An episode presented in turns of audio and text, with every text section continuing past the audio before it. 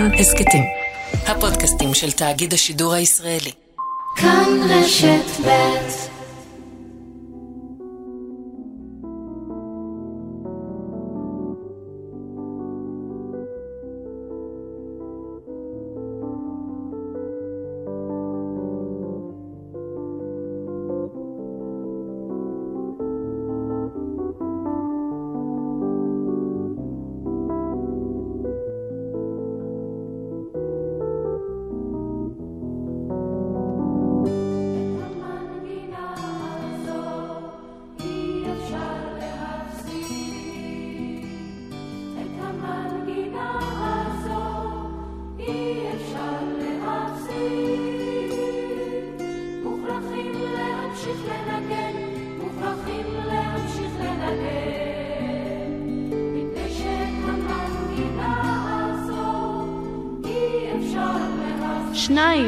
ממבנה חרדל, הלך.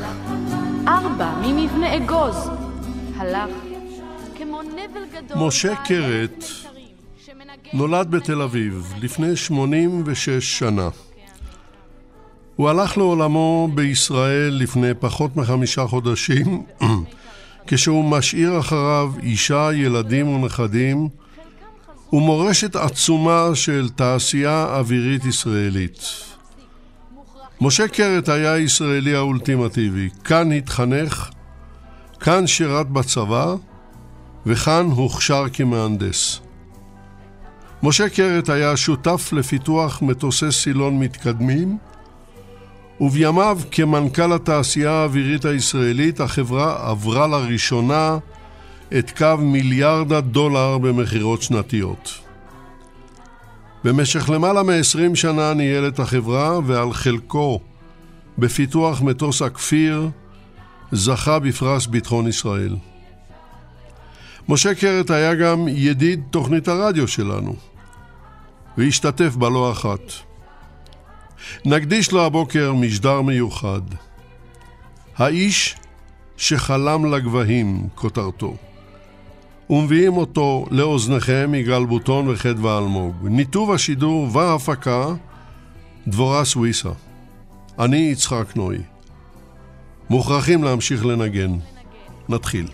אחת, לפי תווים כתובים מראש, ולפעמים אין תווים.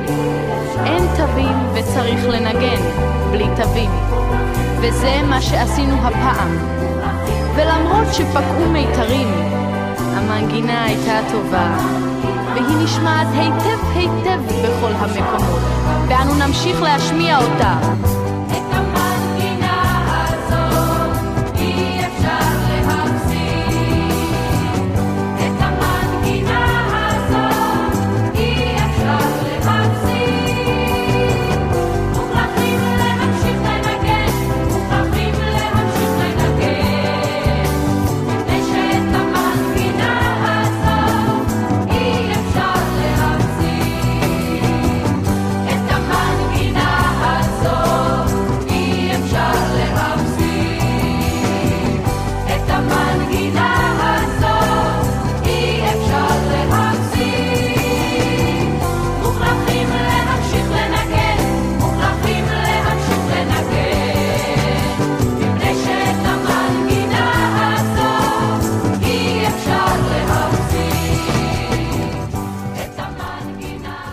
האלוף דוד עברי, בוקר טוב לך, שבת שלום וחג שמח. בוקר טוב, חג שמח. הרשה לי להציג אותך למאזינים. האלוף עברי היה בשנים 1977-1982 מפקד חיל האוויר. הוא היה גם ראש אג"ם, סגן הרמטכ"ל, מנכ"ל משרד הביטחון ושגריר ישראל בארצות הברית. היום הוא משמש נשיא חברת בואינג בישראל וסגן נשיא בואינג העולמית, ולא מניתי, אלא אחדים מתפקידיו. השאלה אליך, אלוף עברי, ההיכרות הראשונה שלך עם משה קרת.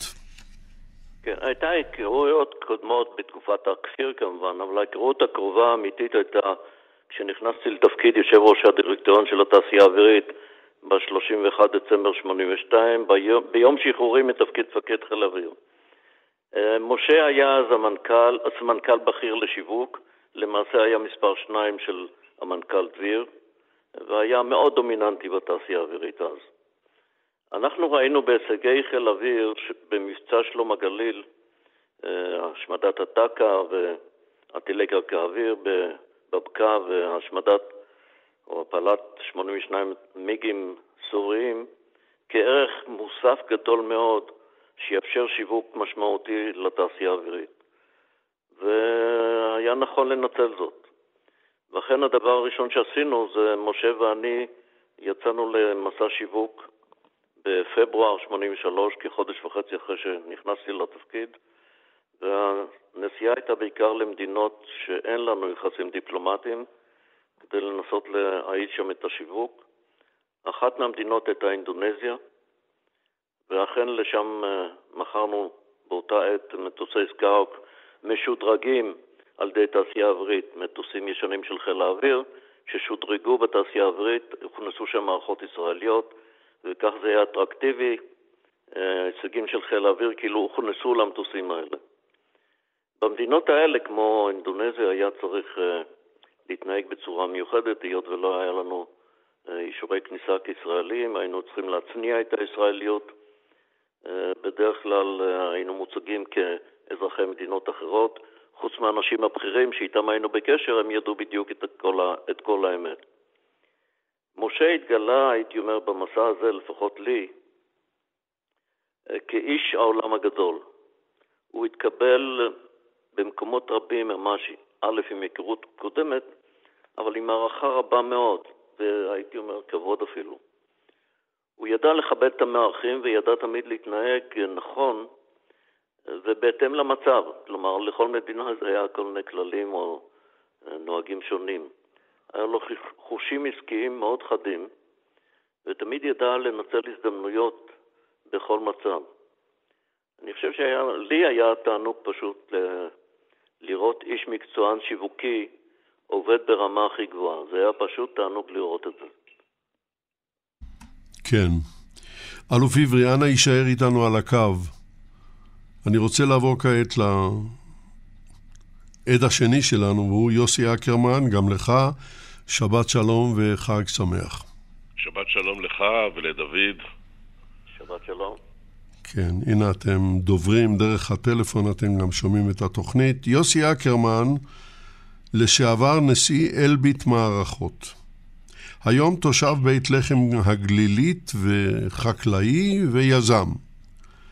והשאלה אליך, משה קרת ממייסדי התעשייה הביטחונית. נקודת המבט שלך, יוסי אקרמן. כן, אני ראיתי את משה מזוויות שלא בזוויות שדוד עברי ראה. אני ראיתי את משה מלמטה למעלה. כשהתקבלתי לאלביט ב-1982, משה קרת כבר היה המנכ"ל האגדי של תעשייה אווירית, חברת הענק הביטחונית, וכך ראיתי אותו. וזכיתי גם לקבל על עצמי את תפקיד מנהל פרויקט הלוי באלביט, כשהקבלן הראשי והגדול והיוזם, אלה תעשייה אווירית בראשותו של משה קרת. ולא ראיתי את כל העשייה הגדולה, כי אני הייתי בתפקיד מאוד מאוד קטן, אבל הבנתי, הבנתי שהתפקיד שלי היה יחסית פשוט, זה לעשות את מה שתעשייה האווירית אומרת לאלביט לעשות. ואנחנו פיתחנו את מערכות האביוניקה עבור הלוי, אבל את כל העבודה הגדולה, הגדרת המערכת, המטוס, השיווק, השכנוע את משרד הביטחון, את חיל האוויר, השגת תקציבים, זה עשתה התעשייה האווירית בראשותו של משה קרת, ואני עקבתי אחרי זה בהערצה גדולה, ואחרי זה כמובן עוד נפגשנו במקומות אה, רבים אה, בעולם. כן. תודה רבה לך, יוסי אקרמן. יישאר איתנו על הקו. אני עובר עכשיו אל דורון סוסליק. בוקר טוב לך, שבת שלום וחג שמח. בוקר אור, שבת שלום וחג שמח. דורון סוסליק היה דובר התעשייה האווירית ועבד עם משה קרת במשך למעלה מ-20 שנה. אז אה, בוא, אתה יודע, נלך טיפה אחורנית אחרי הדברים שאמר האלוף עברי ואמר יוסי אקרמן, ונשמע מעט פרטים ביוגרפיים על בחרותו ותחילת עבודתו בתעשייה האווירית. דורון, בבקשה. כן. כפי שציינת, יצחק, אה, קרת נולד בתל אביב ב-15 למרץ 1934. ההורים ילידי פולין עלו ארצה בראשית שנות ה-30 והתיישבו בתל אביב. אביו היה פקיד בוועד הפועל ואימו עקרת בית. הם גרו בדירת שני חדרים הפונה לים. שאיפת ילדותו של משה הייתה להגיע לאופני ראלי, ואיתם להופיע לפעילות הצופים ליד מגדל המים ברחוב מזה. ההורים שידלו את בנם, תאכל, תלמד, תהיה מהנדס גדול, תבנה אווירון שייקח אותנו לשמיים. הוא נשלח על ידי ההורים לתיכון עירוני א' בתל אביב, שהיה אז בית ספר יוקרתי, שבו למדו המוכשרים ביותר, ומבית הספר הזה צמחו בני אליטה פוליטית, תעשייתית ואקדמית כמו עדיה מוראי, יורם ארידור, יחזקאל פלומין, דוד ליבאי ויעקב שבתאי. עם אה, סיום לימודי התיכון שלו פנה לשירות צבאי בחיל האוויר, שם שירת כמכונאי מטוסים. לאחר שירותו הצבאי בשנת 1955 פנה קרת לעבוד בה במה שנקרא אז המכון הממשלתי לבדק מטוסים. לימים סיפר כי יכולתי לעבוד גם במקומות אחרים, טובים יותר, אבל אבא שלי אמר לי שטוב לעבוד במפעל ממשלתי כי שם מקבלים קביעות. קרת הצעיר קיבל עם תחילת עבודתו את הדרגה הנמוכה ביותר שהייתה אז, מכונאי א' תעופתי. הוא התמרח בשמן מטוסים, ניקה את רצפת הייצור וגחן לקרביים של מטוסי הספיטפייר, הקונסטליישן והקרטיס הישנים. הוא למד להכיר את העסק הזה מן הבורג הקטן ביותר. לימים נהפך העיסוק הזה לאחד מיתרונותיו הגדולים ביותר, Self-Made Man, אחד משלנו.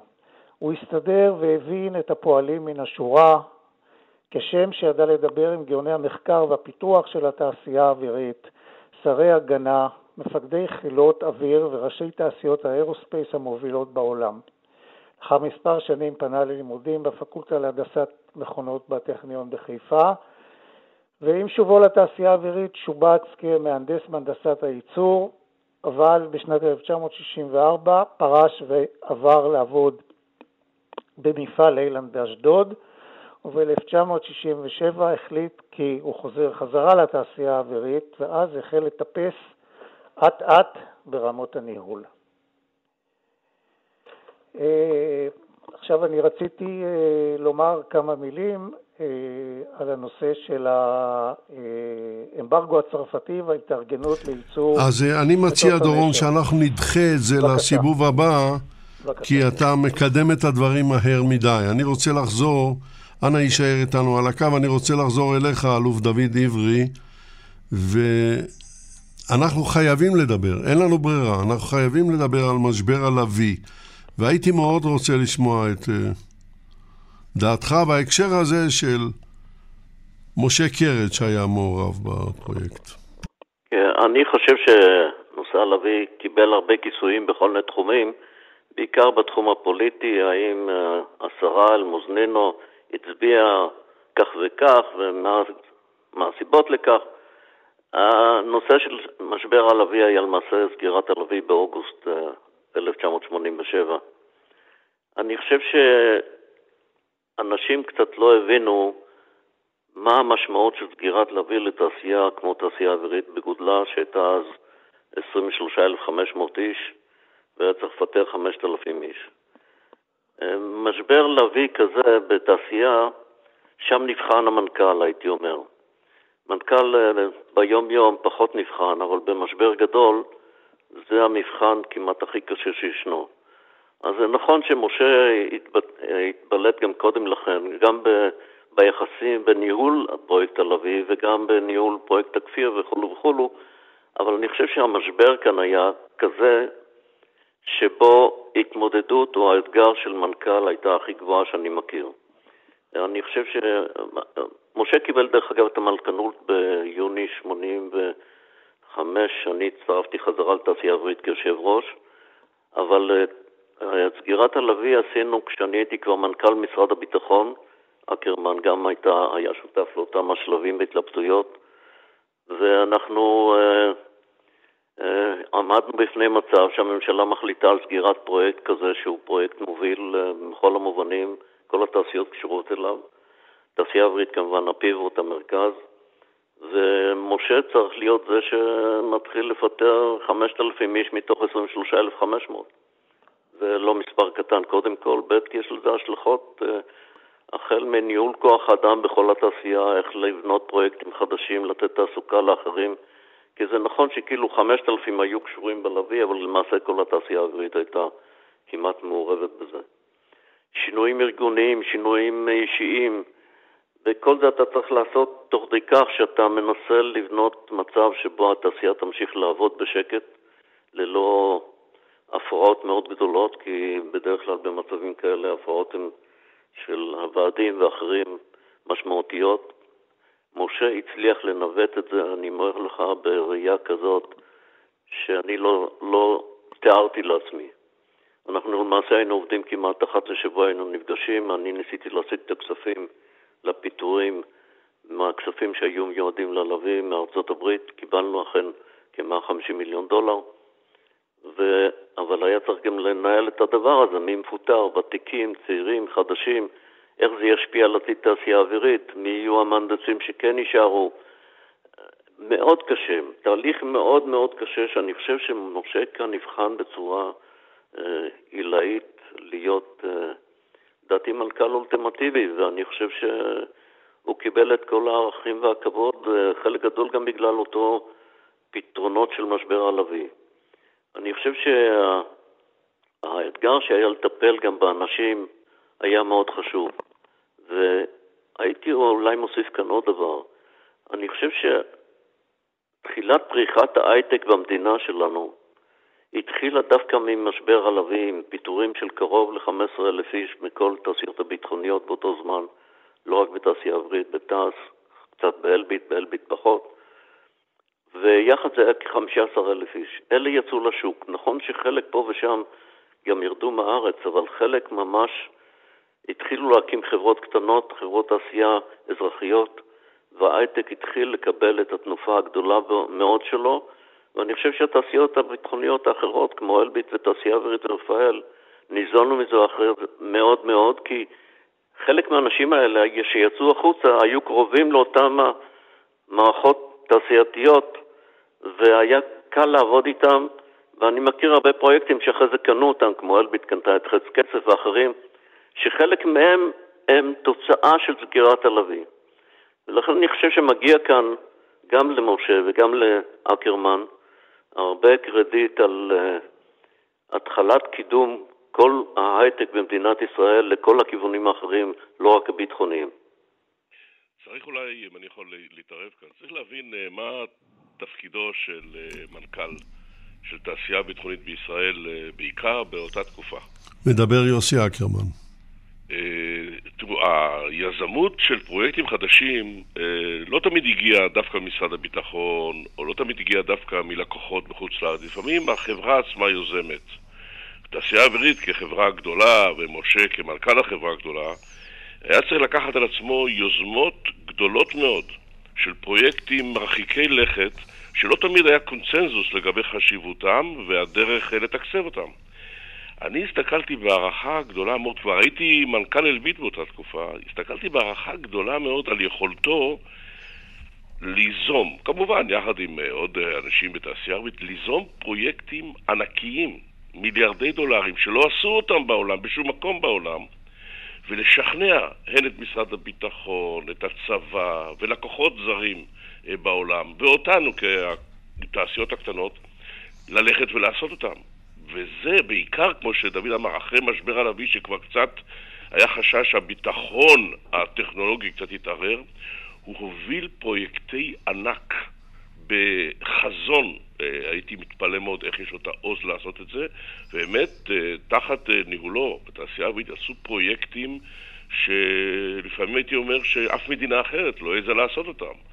אם זה מטילים בליסטיים ומכה מתקדם, אה, המל"טים הראשונים בעולם, ועוד ועוד ועוד פרויקטים שצריך היה ראייה ארוכת טווח, אומץ לב יוצא מן הכלל וקשרים, קשרים כדי להשיג תקציבים. אה, אני חייב לומר אה, בצניעות, הרבה מאוד למדתי מהמורה הגדול הזה, משה קרת. ואתה אומר את זה כמתחרה. כן, תראה, רוב, ברוב הקשרים שלנו עם משה, ואני באמת הייתי איתו בקשר הדוק ונסעתי איתו הרבה מאוד ברחבי העולם, ברוב הנושאים לא היינו מתחרים, כי הוא עסק בנושאים שאלביט לא עסקה בהם. אלביט לא עסק... אבל נכון, זכיתי גם uh, להתחרות בו. נכון, ועשינו את זה, אני מקווה, בכבוד והערכה הדדית.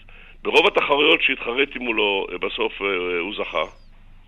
והמעט שאני הצלחתי אה, לנצח אותו, אם מותר לומר את זה, אז אה, הייתי גאה, גאה מאוד. אני חייב לומר שהוא קיבל בצורה מאוד מאוד אה, יפה, את, לפעמים, את המקרים שאלביט אה, ניצחה את העשייה העברית, אבל בכל אופן זה היה בסך הכל אולי במעט מאוד הזדמנויות. ברוב ההזדמנויות והמקרים שאני מכיר את משה זה פרויקטי, פרויקטים גדולים, ענקיים, שאלביט לא עסקה בהם.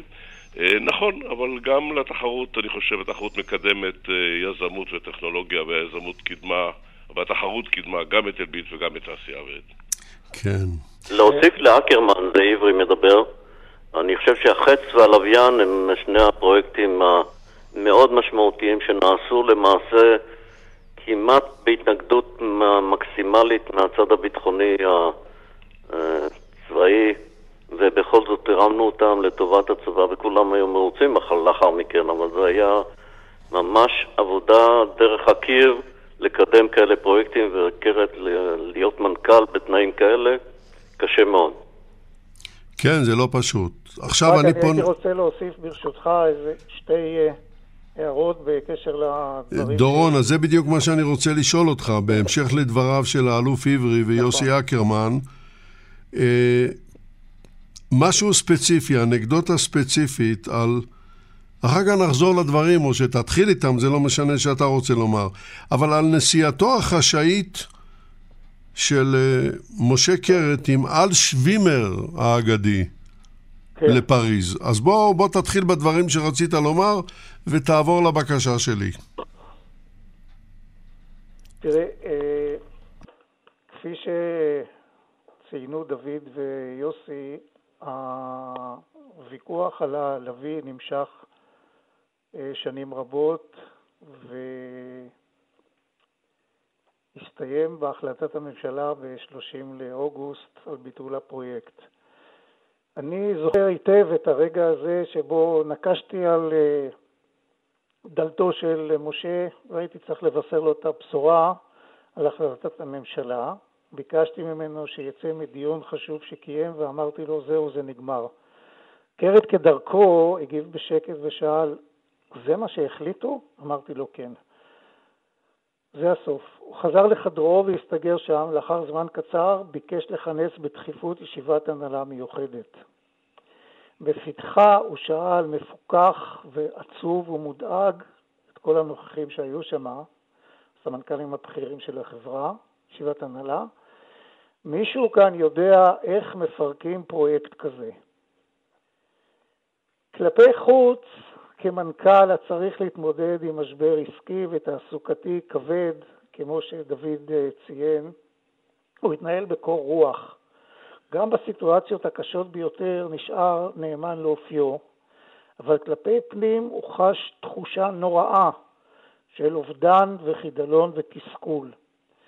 התעשייה האווירית אה, נאלצה תוך פרק זמן קצר ביותר לצמצם את מצבת כוח האדם ב-5,500 עובדים. רבים מהם היו חברים שהלכו עם משה כברת דרך ארוכה מאוד. בעקבות קבלת מכתבי הפיטורים, עובדים רבים פנו אליו באופן אישי, מררו בבכי בלשכתו על אובדן מקום עבודתם. קרת דיבר וניחם, השתדל לתת uh, תקווה. אבל בליבו פנימה אה, הרגיש מועקה כבדה. פחדתי שהכל מתמוטט, אמר, הבנתי שההתפטרות שלי תהיה בריחה מהאחריות שאחריה לא יישאר כאן אה, דבר. עוד אני רוצה להוסיף אה, שלא חלופות הלוי שהבטיחה הממשלה סייעו לשיקומה של התעשייה האווירית, אלא ניצול הזדמנויות עסקיות לחתימת חוזים גדולים ומשמעותיים אה, חודשים מספר לאחר הפסקת פרויקט אביב, שבהם תרמו תרומה גדולה וחשובה אה, יצחק רבין, זיכרונו לברכה, ודוד עברי, ייבדל לחיים ארוכים וטובים. דורון, אתה שומע אותי? כן. אה, אני הייתי רוצה לא להתקדם מעבר לפרויקט הלוי כרגע, אלא לחזור טיפה אחורנית, כי מאוד... אה, אני חושב שיהיה מאוד מעניין למאזינים לשמוע על הנסיעה החשאית של... כן, עוד דקה ברשותך לביקור של ארנס, אחרי... לא, לא, אנחנו נדחה את זה ליותר מאוחר, okay. הביקור של ארנס. אני רוצה כרגע לנסיעה החשאית okay. אוקיי. עם אל שווימר לפריז. אוקיי. Okay. בבקשה. אה, בעקבות מלחמת ששת הימים והטלת האמברגו על ידי ממשלת צרפת לאספקת מטוסי הקרב הצרפתיים לישראל, החליטה הממשלה להיכנס לפיתוח וייצור מטוס קרב בתעשייה האווירית הישראלית. בתוקף תפקידו הוטל על קרת לארגן מערך ייצור מורכב ומסועף. ב-1968 יצרו אה, אל שווימר המנכ"ל, משה קרת ושלום נמרוד אריאב אה, לביקור סודי באחד ממפעלי מרסל דסו, יצרן מטוסי המיראז' בצרפת. לימים סיפר קרת על קורות אותו לילה. באולמות הענקיים ראינו קווי ייצור של מטוסי קרב. בשבילי, אמר, הכל היה ג'ונגל מסובך כל כך. שווימר פונה אליי ושואל, אתה חושב שאנחנו יכולים לעשות את זה גם בבית? אינסטינקטיבית עניתי לו, כן, אבל באישון לילה, בדרכנו חזרה לפריז, שאלתי את עצמי איך מתמודדים עם המשימה הזאת. עם שובם של שווימר וקרת ההרצאה נקראו למשה קשתי, מנכ"ל משרד הביטחון. בפיו של קשתי הייתה הנחיה בשל האמברגו הצרפתי על אספקת מטוסי קרב לחיל האוויר הישראלי, אנחנו דוחים הצידה שיקולים כלכליים וניגשים לבניית מטוס קרב ישראלי בארץ. ידענו, אמר קרת, שכל זמן שהאמברגו הצרפתי יהיה בתוקף, המשימה תוטל עלינו. קרת ואנשיו התחילו בתכנון הרכבת מטוס קרב בטכניקה ידועה בהנדסה הקרויה הנדסה במהופך. Reverse Engineering. כלומר, לקחת שרטוטי המטוס, להבין ולנתח אותם על מנת ללמוד את שיטות תכנונו וביותו. האמת, אמר קרת כעבור שנים, זה גבל בהתאבדות. קרת החל להקים צוותי עבודה בתעשייה האווירית ומחוצה לה, כפי שציין יוסי אקרמן, על מנת להתארגן לייצור מטוס הנשר, מטוס הקרב הצרפתי בהרכבה הישראלית, זהה כמעט לחלוטין למיראז' הצרפתי. קרת הבין שעצימת עין של המערכת הצרפתית אפשרה העברת המידע והנתונים על מבנה המטוס ומערכותיו. הכל התנהל בסודיות רבה מאוד. שמות הקוד של הפרויקט הוחלפו על ידי הקב"טים חדשות לבקרים. מאוחר יותר מונה קרת לסמנכ"ל התעשייה האווירית וראש מנהלת פרויקט רע"מ שהייתה אחראית על בניית המטוס.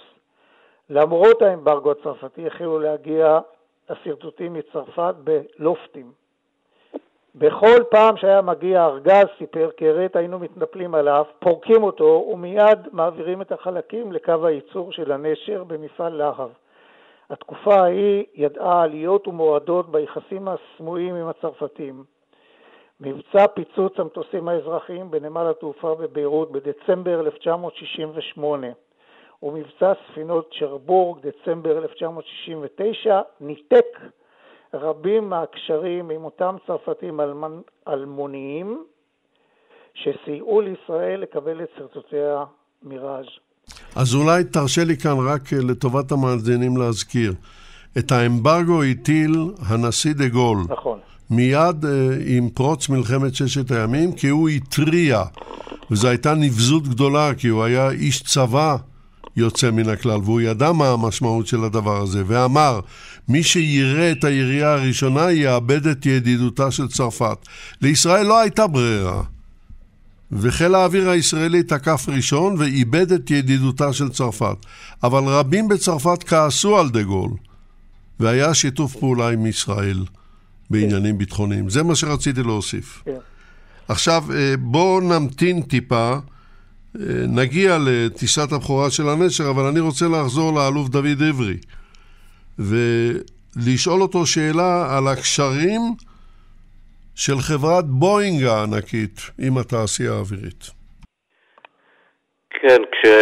קודם היו קשרים בעבר, לאורך התקופה הארוכה, חלק מזה חלקים של ה-F-15, כשקנינו אותם, אז uh, הצלחנו דרך משרד הביטחון להעביר עבודה לתעשייה אווירית, וזה מערכות כמו uh, מכלי דופנה, Conformal Fuel Tanks של ה-F-15, שלמעשה התעשייה האווירית היחידה שמייצרת אותם, והיא מייצרת אותם מאז uh, שנות ה-70 עד, uh, משנות ה-80 יותר נכון, עד היום היחידה בעולם שעושה את זה לכל מטוסי F-15, כולל לשכנות שלנו שמקבלות אותם.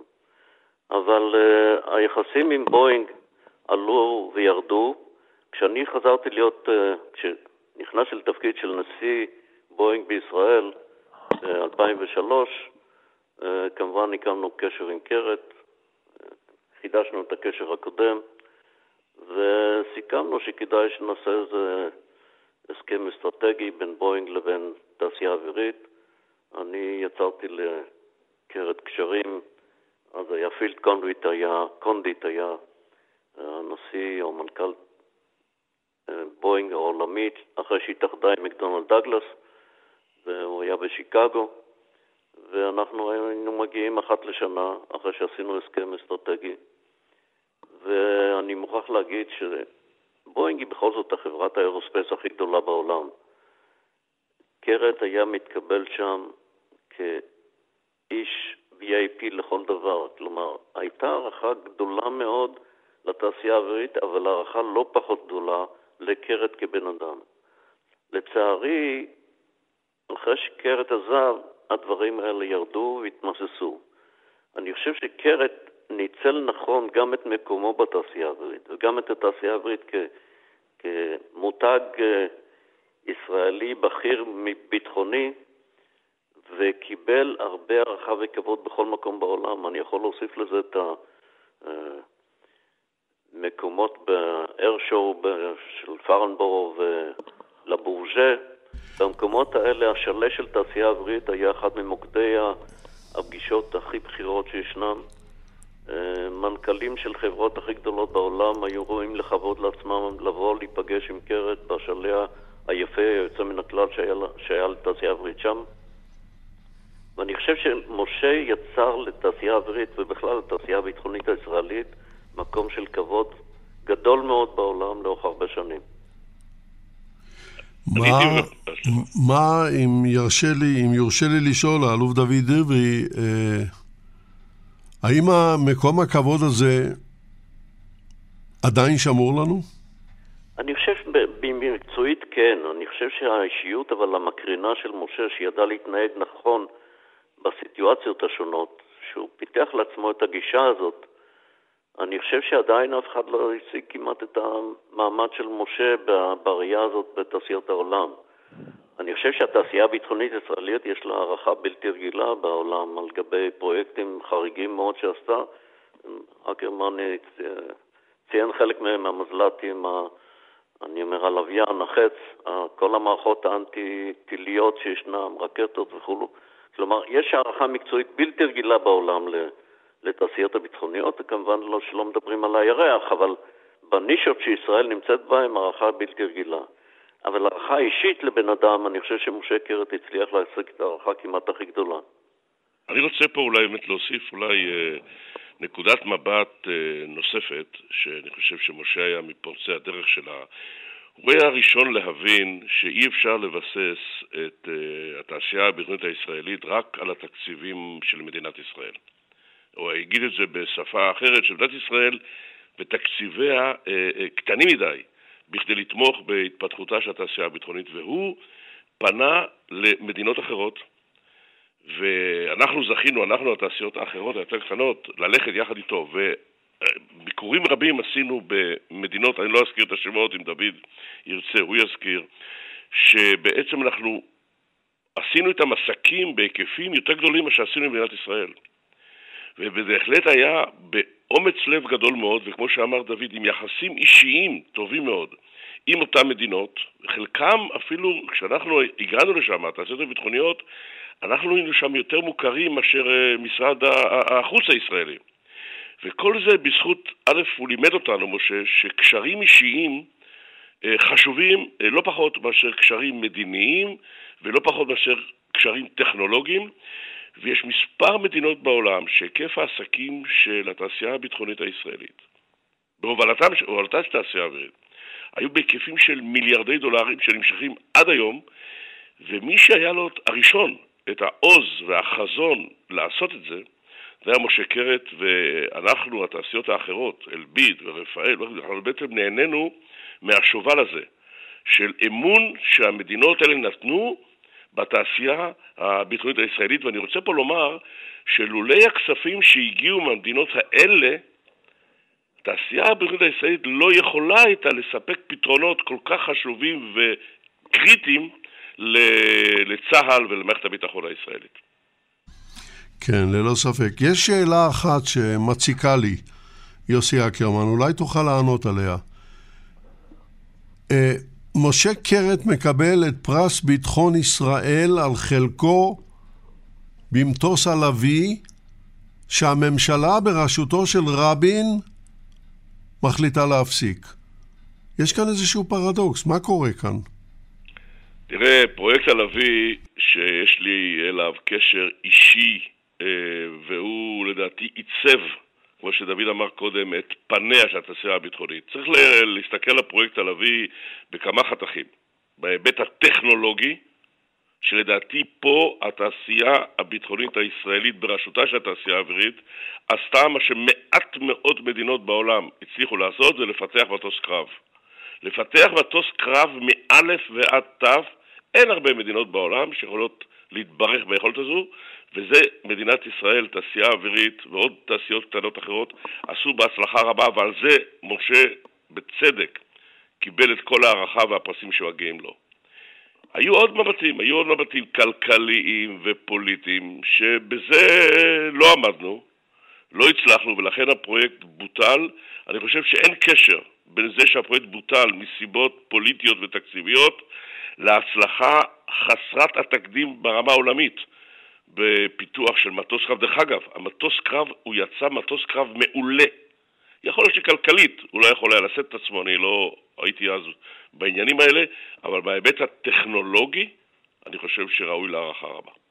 אני חושב, ונוסיף לזה עברי כאן, uh, בגלל ההישג הטכנולוגי הזה, ייתכן בגלל זה סגרו אותו, כי אף אחד לא האמין שישראל תגיע לאיכות כזאת גבוהה, ואז ראו בזה חלק מאותם שהתנגדו, תחרות עתידית גדולה מאוד, ולכן אה, היה אפשרות לסגור אותו על ידי כך שסוגרים את הברז, ולכן זה נסגר. הרבה, לדעתי, סגירת הלוי נובעת יותר מתחרות אה, של מדינות אחרות מאשר דווקא מהחלטה של ממשלת ישראל, כי הכספים בעיקר היו כספים חיצוניים. אבל כן, חשוב להזכיר, זה... שזה לא יסתיים בקונוטציה כזו, חייבים להגיד שביטול הלוי שהיה טראומה גדולה מאוד לכל מי שהיה מעורב בו, ונכון שתעשייה אווירית פיטרה אלפי אנשים, אה, אה, באלביט פיטרנו פחות, אבל הטראומה לא הייתה פחות אה, קשה. אבל אני חושב שביטול הלוי נתן פוש ודחיפה גדולה מאוד לתעשייה הביטחונית בישראל, אלביט, תעשייה אווירית, רפאל ואחרות, וגם לתעשייה האזרחית בישראל, פוש גדול שאני חושב ש... מאז יצא, לא רוצה להגיד מאז יצא מתוק, אבל אני חושב שאנחנו התגברנו על זה, שוב, בראשות uh, תעשייה אווירית, אבל התגברו על זה יפה מאוד, והרבה מאוד מההישגים של היום בתעשייה האווירית הישראלית, לדעתי, אני מעז לומר, לא היו קורים לולי ביטולו של המטוס הלוי. כן, אתה יודע, אה, אני חייב לומר משהו, אני עובר אליך, דורון, דורון כן. סוסליק, אתה איתנו. כן, כן. אה, משה קרת ומשה ארנס, היו כאן בשידור, כאן ברשת ב', והשידור, הם שניהם הביעו הרבה מאוד כעס על ביטול פרויקט הלוי, והשידור עצמו גרם לכעס בקרב כמה וכמה אנשי חיל האוויר, שאינני רוצה להזכיר את שמם בכלל, בשלב זה, זה לא לעניין. אבל אני מבין שמשה ארנס, כשהיה שר הביטחון, נפגש עם משה קרת בעניין ביטול פרויקט הלוי, והוא אה, הוא רתח מכעס. אתה יודע משהו על זה? כן, קודם כל משפט אחד. כמי שעמד בראש הקמפיין לקידום מטוס הלוי בישראל, אמרתי למשה קרת לא פעם בשיחות אישיות בארבע עיניים, שאני רואה את כל הקמפיין הזה ואת ההתנגדות של חיל האוויר וקצינים בכירים אחרים במטה הכללי בהשתאות מאוד גדולה איך התעשייה האווירית נלחמת בעוז נגד בעצם הלקוח שצריך לקבל את המטוס הזה וצריך לשתף איתו פעולה כדי לקדם אותו.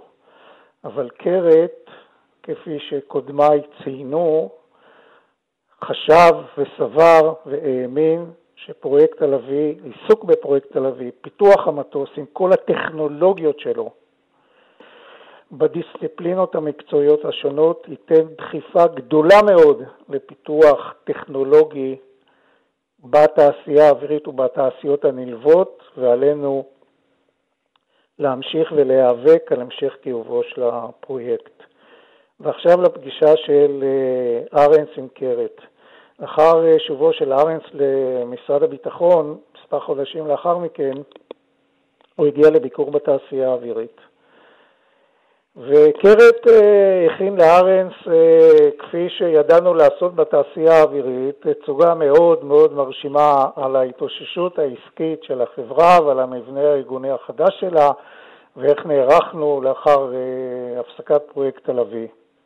לתדהמתו של קרת, שר הביטחון ארנס הביע את אכזבתו, אכזבתו ואת כעסו על צמצום ממדיה של חטיבת הנדסה שהייתה בבת עינו של ארנס, הוא היה בעבר סמנכ"ל ומנהל חטיבת הנדסה של התעשייה האווירית, והחטיבה הזו צומצמו ממדיה והיא מוזגה עם חטיבת הייצור.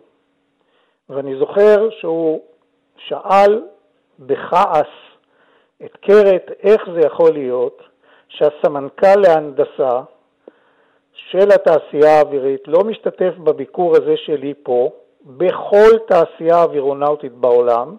הסמנכ"ל להנדסה עומד בראש המארחים של ביקור כזה להראות את היכולת ההנדסית של החברה. בתום הביקור הזה קרת עלה במהירות ללשכתו וכילה את תסכולו בשתי שני, שתי כוסות וודקה.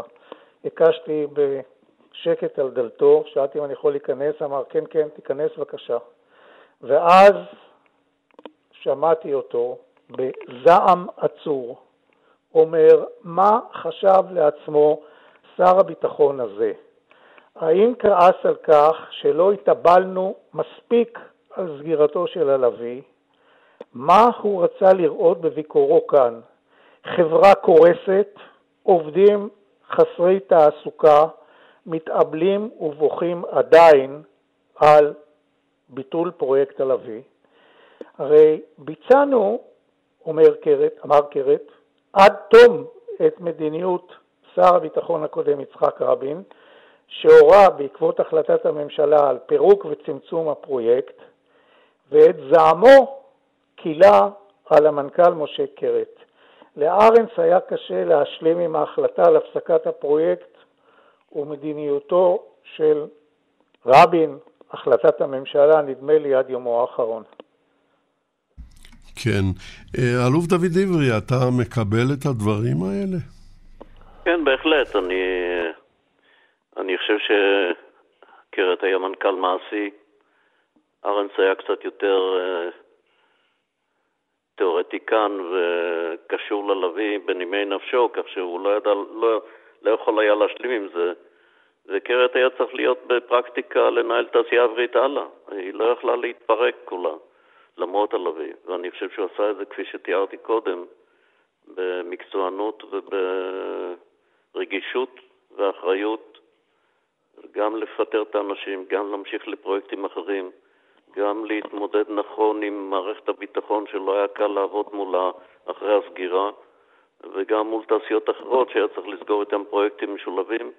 גם מול ארצות הברית היה לנו הרבה קשרים עם חברות אמריקאיות כחלק מהעבודה על הלוי, 200 מיליון מתוך 450 נעשו בארצות הברית. אה, החל ממערכות ניוג ואחרות, גם שם היה צריך לסגור תהליכים אה, חוזיים ואחרים עם פיצויים. זו הייתה תעסוקה ממש רבה מאוד לסגור כזה דבר, במקביל לנהל אנשים שימשיכו לקבל תקווה שיש עתיד לתעשייה האווירית, ואני חושב שהוא עשה את זה בצורה ממש מצוינת בהתחשב בנתונים. ארנס היה קצת יותר איש עם רגשות מול הלוי, כי זה היה מעין ה baby שלו, ואני חושב שאני לפחות מצדד בקרת שהוא עשה את הדרך הנכונה. כן. כמפקד חיל האוויר, אה, במילה. מפקד חיל האוויר. לשעבר, בסדר, אבל היית מפקד חיל האוויר. אה. הייתי מפקד חיל האוויר בזמן שהחליטו על הלוי. בוודאי. כאן צריך להיכנס לכל תהליכי קבלת החלטות. אני שמעתי חלק מהתוכניות שלכם, לא כולם היו מלאות, הייתי אומר. לא, בוודאי, כמה אתה יכול להספיק בשעה. כן, תהליך קבלת החלטות היה כזה שאני בהתחלה לא ידעתי בכלל שיש פרויקט להביא, כמפקד חיל האוויר באתי והייתה לי הפתעה שתעשייה אווירית מציגה שם. אני חושב שזו הייתה שגיאה עקרונית לעשות כזה דבר, כי אתה צריך לעבוד עם הקליינט.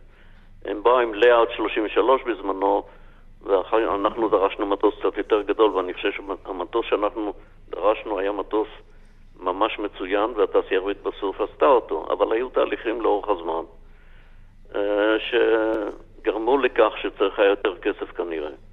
אני חושב שלא היה צריך לבקש את התוספת תקציב, היה צריך להאריך את הפרויקט. אם לא היינו מבקשים תוספת תקציב, כמו שהתעשייה דרשה, לא הייתה עומדת הממשלה בפני החלטה אם להוסיף תקציב או לא, ולא היו מחליטים על סגירה באותו שלב. מי שגרם לסגירה למעשה זה דרישה אמריקאית, מכתבים של שולץ וביינברגר, הם אלה שקבעו, והם אמרו שייתנו לנו תחליפים לכך, ביניהם זה החץ, ואני לא רוצה להיכנס לעוד כל מיני תחומים, אבל התחומים האלה הם כאלה שלמעשה קרת הבין מעשית שהאמריקאים לא רוצים יותר תל אביב, זה לא רק על מוזנינו שהצביע, ולכן צריך למצוא את הפתרון במצב הקשה הזה שנוצר, לעשות את הדבר הכי נכון. כן. כן, אה, דורון סוסטיק, בוא נחזור טיפה אחורנית, יש לנו... שאלת אותי כמפקד חיל אוויר, אני טסתי על הלוי כמנכ"ל משרד הביטחון. אני מאוד נהניתי, לדעתי זה אחד המטוסים הטובים שהיו באותה תקופה.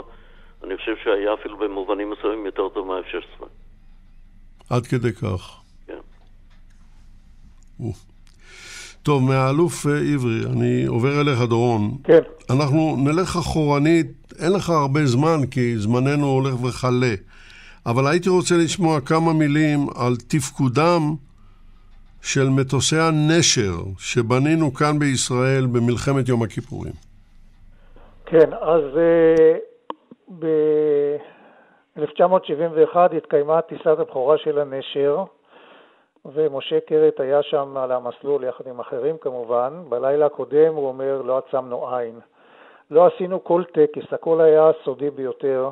דני שפירא היה אז טייס הניסוי הראשי של התעשייה האווירית. הוא בא להטיס בטיסת הבכורה את הנשר. דני המריא ואנחנו עקבנו אחריו מהקרקע.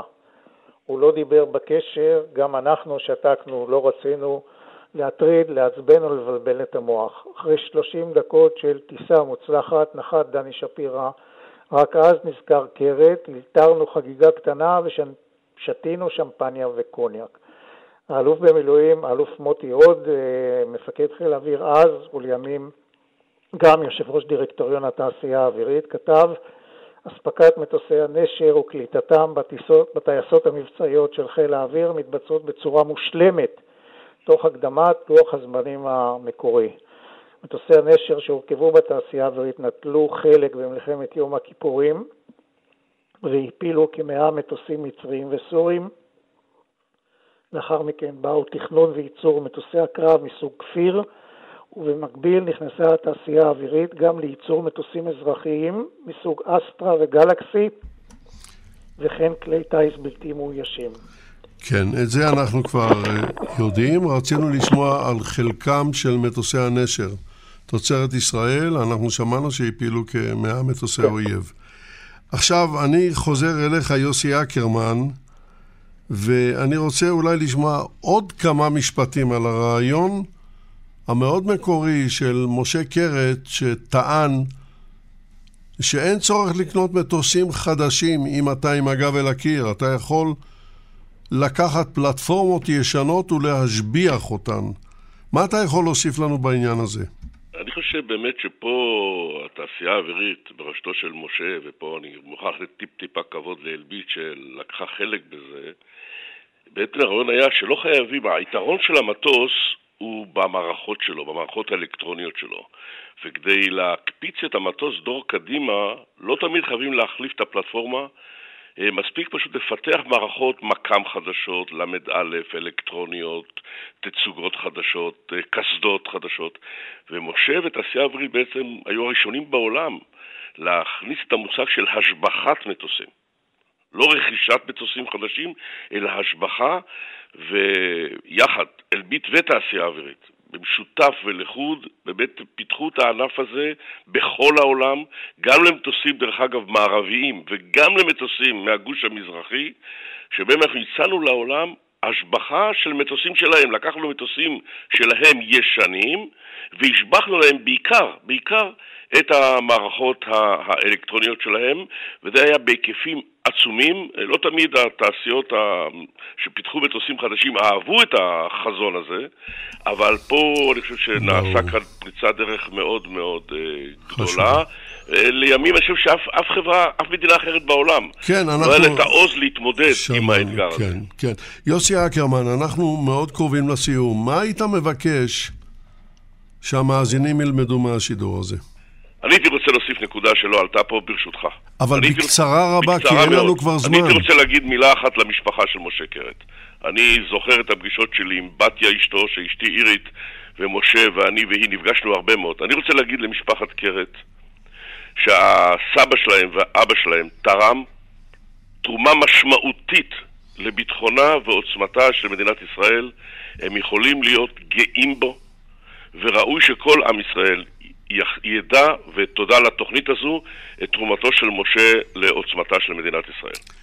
תודה לך יוסי אקרמן. דורון סוסליק, מה היית מבקש שהמאזינים ילמדו? כן, שב-51 שנות העבודה של אה, קרת בתעשייה האווירית, מתוכן 21 שנים כמנכ"ל, קרת הטביע את חותמו בפיתוח אה, מגוון רב וגדול של מוצרים וטכנולוגיות אה, בתעשיית האירוספייס כולה. שתרמו ותורמים גם היום לצה"ל ולמשק הישראלי מבחינה ביטחונית, כלכלית ותעסוקתית. תודה לך, דורון סוסליק. המילה האחרונה שלך, אלוף דוד עברי. אני חושב שמשה היה איש אשכולות, מנכ"ל אולטימטיבי ממש. הוא ידע לנווט נכון גם כמנכ"ל וגם בכלל כבן אדם בין כל המוקשים השונים, פוליטיים, יחסי עבודה וכולו וכולו. אני חושב שמה שאנחנו צריכים לזכור זה שיש לו הרבה הרבה מניות ברמה הטכנולוגית, ברמת ההייטק של מדינת ישראל. ואני חושב שמגיע על זה הצדעה גדולה מאוד. תודה רבה לך, אלוף דוד עברי. האיש שחלם לגבהים. משדר מיוחד לזכרו של משה קרת מגיע כאן לסיומו. לא על הכל דיברנו, לא על הכל מותר היה לדבר, אבל השתדלנו. אני מקווה שעוררנו בכם עניין, ואני מקווה שיהיו בין המאזינים כאלה שיום אחד יקומו ויפרסו כנפיים, כי את המנגינה הזאת מוכרחים להמשיך ולנגן. תודה ליגאל בוטון ולחדווה אלמוג שהביאו אלינו את השידור. תודה לך, דבורה סוויסה, שניתבה והפיקה את השידור. אני יצחק נוי.